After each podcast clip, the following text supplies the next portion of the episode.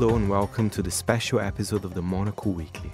I'm Fernando Augusto Pacheco, and for today's show, I speak with Alan Palomo, former Neon Indian. We discuss his upcoming album World of Hassle, and he tells me why the change of name.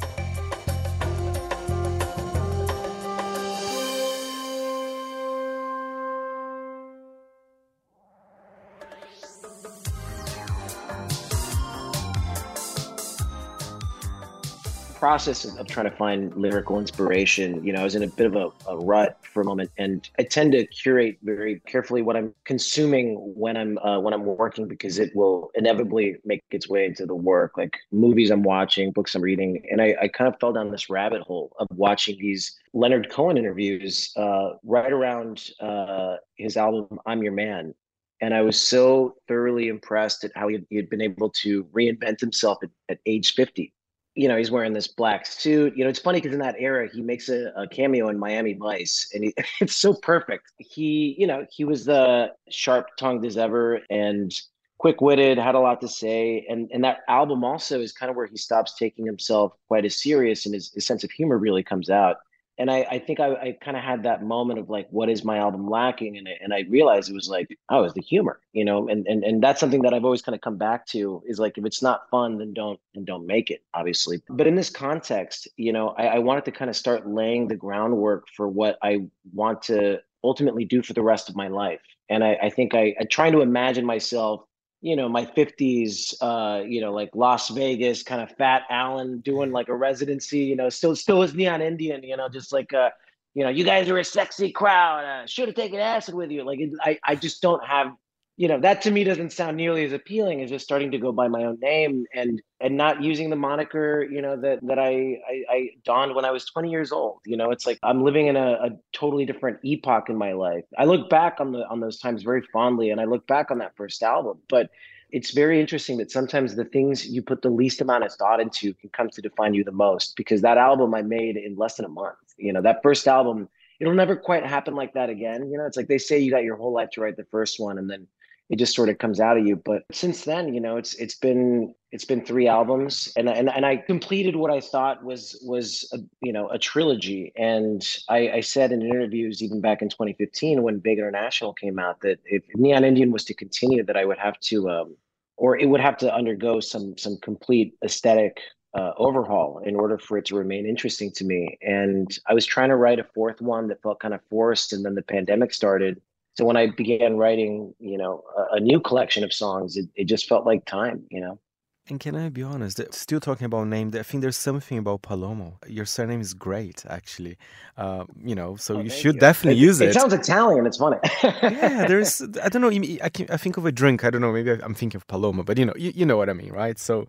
Well, you well definitely the Paloma is you know that's uh, the uh, grapefruit soda and uh, and tequila. That's like a you know classic. And I love the fact as well you're saying that you wanted to inject humor to your music. Uh, but what I love what you did at World of Hassle, you did humor, but in, in such a sophisticated way because the album, it feels lush. There's something sexy and lush about it.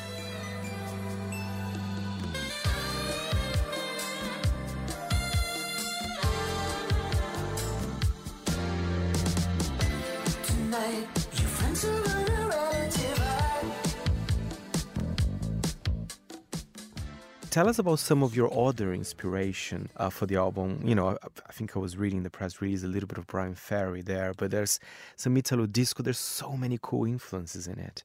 Well, it's it's definitely an amalgam of of uh, what I've you know been listening to in the past uh, five or so years, and even just the core influences of um, you know throughout my twenties, I, I really loved like the Blue Nile and Prefab Sprout, you know, but I the with Neon Indian, it never quite. I, it couldn't quite work its way in because that project was so textural. And I knew that, you know, my fans, they know you know how to program a synth. They know you know how to make, you know, these sort of soundscapes, but what haven't they heard from you? And for me, this album really was just like really sweating the lyrics and, and kind of really sweating the songwriting aspects of it. And that's something I've always really loved, uh, you know, from from artists uh, like Bryan Ferry and and uh, and Paddy McAloon from Prefab Sprout but even on top of that like a, a lot of the influences i mean i kind of just imagine in my head like i mean there's certain uh you know like the one instrumental track uh alibi for petra you know, I was looking at a poster for this really bizarre Ridley Scott movie called Black Rain, and it's I, I call it one of like uh, uh, Ridley's Believe It or Nots because he has just these his career has all these weird duds that are still fascinating to watch,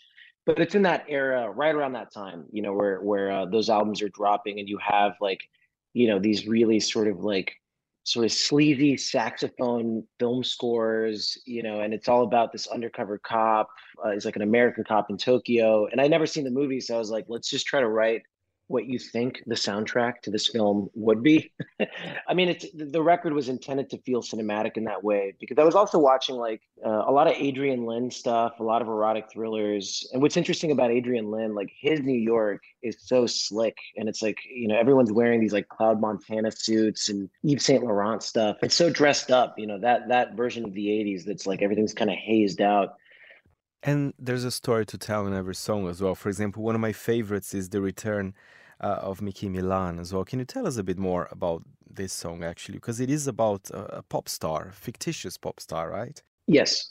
You know, in some ways it, it's sort of like a call to arms to to my father actually because i mean he put out records in the 80s and and i know that i know what that is i mean i kind of grew up watching it's like you know when someone's no longer actively recording or they they, they kind of go into this hiatus or, or different priorities come into play and uh, and it's obviously, you know, it's it's not literally about him, but I kind of empathize with this um, this sort of narrative of like sort of slowly plotting some kind of comeback, waiting for your moment to sort of return to the limelight. He sort of plays this like prototypical American pop star. Like, think a big lyrical inspiration for me in that one was just um, the film American Pop, this Ralph Bakshi animated movie that it really has no business being animated. Like it's just a, a straight story about these like kind of multiple generations of, of musicians. Uh, and each one gets a little bit closer to fame and a little bit closer to fame. And then finally, um, you know, the great grandson in the 70s, who's like a coke dealer for some like rock band, is able to um, talk him into playing one of his songs. And he finally achieves like pop stardom. And the movie just ends on that note so I kind of wanted to write something, you know, that, that, that, captures that feeling of just like, you know, you've been hiding for way too long. There's a really great prefab sprout song. I think it's Jordan the comeback. Um, that's he never says Elvis, but it's so obviously about him. And he's like waiting to drink from the River Jordan, you know, which I, I, I think is like um, uh, this mythical river that that kind of restores your youth, you know. And he's got this great line. He's like, "I'm just waiting for the right song, and then I'm coming back," you know. Um, but I think, yeah, I think if you're a musician and you've been kind of doing it for longer than a decade, like you'll have these little dips or these moments where you start to doubt yourself and, and start kind of plotting, you know, some kind of fictitious comeback, even if it's through the eyes of some late middle aged kind of washed up pop star. And Alan, every when I think of of music, I do think of uh, synthesizers at times. But but I think for this album, you you did learn to play piano, right? I mean, tell us which instruments do you play, and, and is it true? Is is that the case about the piano?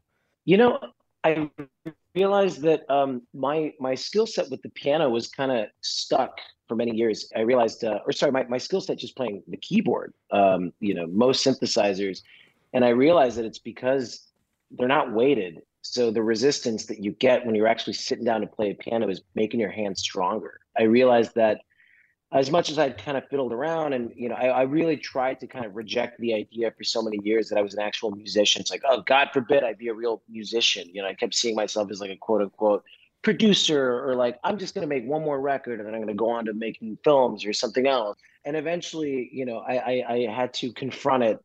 it's like, sorry, dude, you you've tested positive for musician. You have to just reacclimate to this reality and actually grow your skill set as opposed to um, futzing around with, uh, you know, just with synths.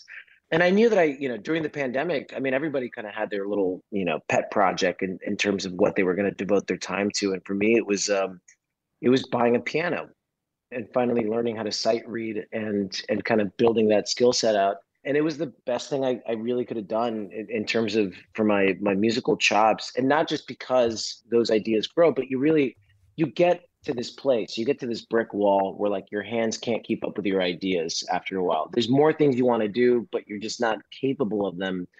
And you know a piano doesn't have midi. You got to actually learn to play it you know? Um, and that for me really kind of opened up this world where i didn't want to I don't want to turn my back on on making an electronic record. Like obviously, I, I still want my records to be chock full of ear candy and fun little uh, eccentricities. But it was cool to to kind of get to command it from a more traditional role, just sitting down and, and playing with different voicings and playing with key changes and and a lot of that desire also started on the last record when you know I'd kind of revamped the band, and a lot of the players, you know, my brother included way more experienced than I was. They they'd played in all these different genres and, and they really knew how to do pickup gigs. And I realized that I, I was the least musically adept person in my band.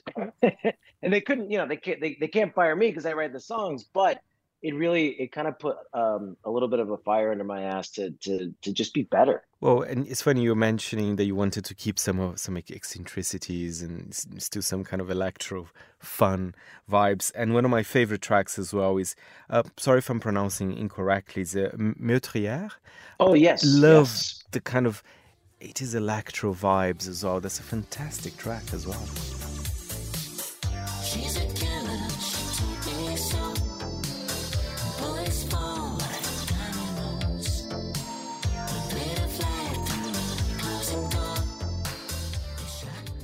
Well, um, I can tell you that I I uh, I did the entire song on a Jupiter Eight. That was one. Um, I mean, which is you know that's like the holy grail.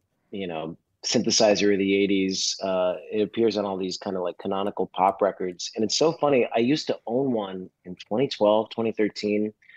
And I sold it. I traded it for a Memorymoog because I was like, this is too clean. It's like, it sounds too like it sounds too hi-fi it sounds too pop and and the answer really was just that i just didn't know what i was doing then you know? I, I really didn't know how to kind of get the sound i wanted from it and um, i bought a memorymoog instead which which did wind up being the, the sound of, of vega but um, i tried to to reacquire one when i started writing this record and then something happened over the pandemic where just like the price on anything vintage just completely skyrocketed and i saw that the, the jupiter 8 had gone up to like $36000 which is just wow. completely insane but my friend had one my friend michael stein um, who i've known since austin when he was in this band survive um, and now him and, and uh, one of his bandmates kyle um, they do the music for stranger things and he's got just you know god's synthesizer collection he's been like collecting since back in the day because he used to be a repair tech at this place switched on. Uh, it's like a music shop in Austin, and um, and he had a Jupiter Eight. So I hit him up, and I was, you know, I I, I spent a couple days there, using primarily that and a and a Jupiter Six. Uh, there's definitely a lot of, you know, it's a very Roland kind of record, but as far as like the inspiration of the song, I mean, I really love this kind of subgenre of like it's not a it's Italo, but made in France, mm. and uh, a lot of DJs call it fritallo I love the um, name, but it's yeah, yeah, yeah. So it's it's um you know it's a lot of it's French singers. Uh, I mean, I love a lot of just kind of French boogie and disco from that era, uh, and I love that that um,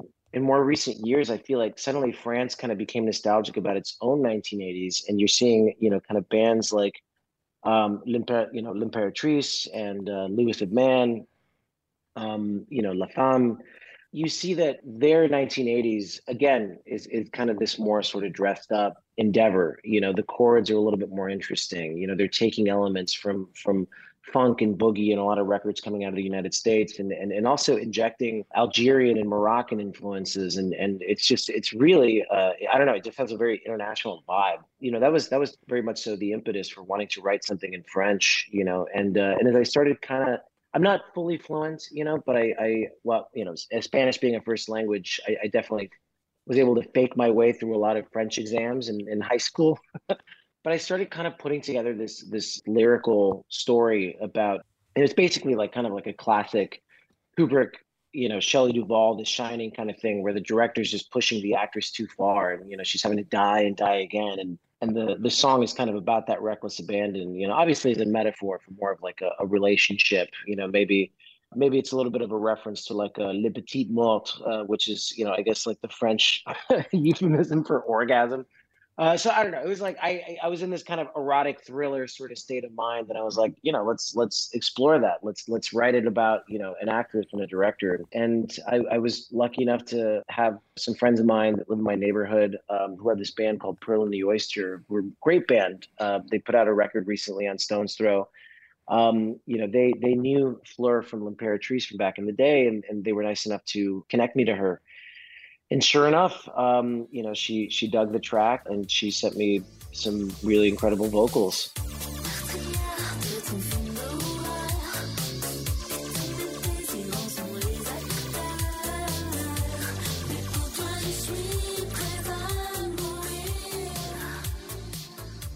and uh, and yeah, that was kind of the story of how that song came together.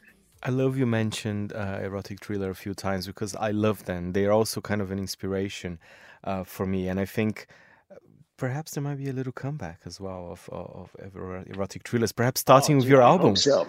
I yes, hope so. yes, yes. You know, it's funny. There's a song. Well, this is a little bit of an exclusive, but uh, um, nice. um, there was a song on the record that didn't quite. It didn't fit the sequence so I kind of want to maybe build out an EP around it. But the song was called Erotic Thriller. Mm. Uh, and I now I'm just sort of like, man, should I just, you know, you could take all the titles of the best ones. You could take like Crimes of Passion, Law of Desire.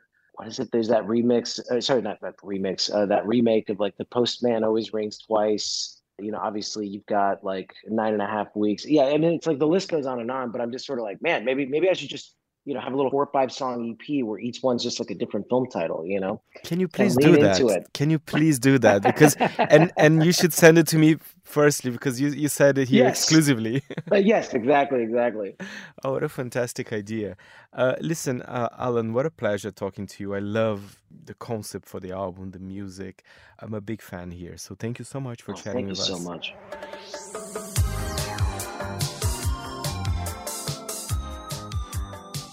That was Alan Palomo there. World of Hassle is out on the 15th of September. The show was edited by Sami Suisi, and I am Fernando Augusto Pacheco.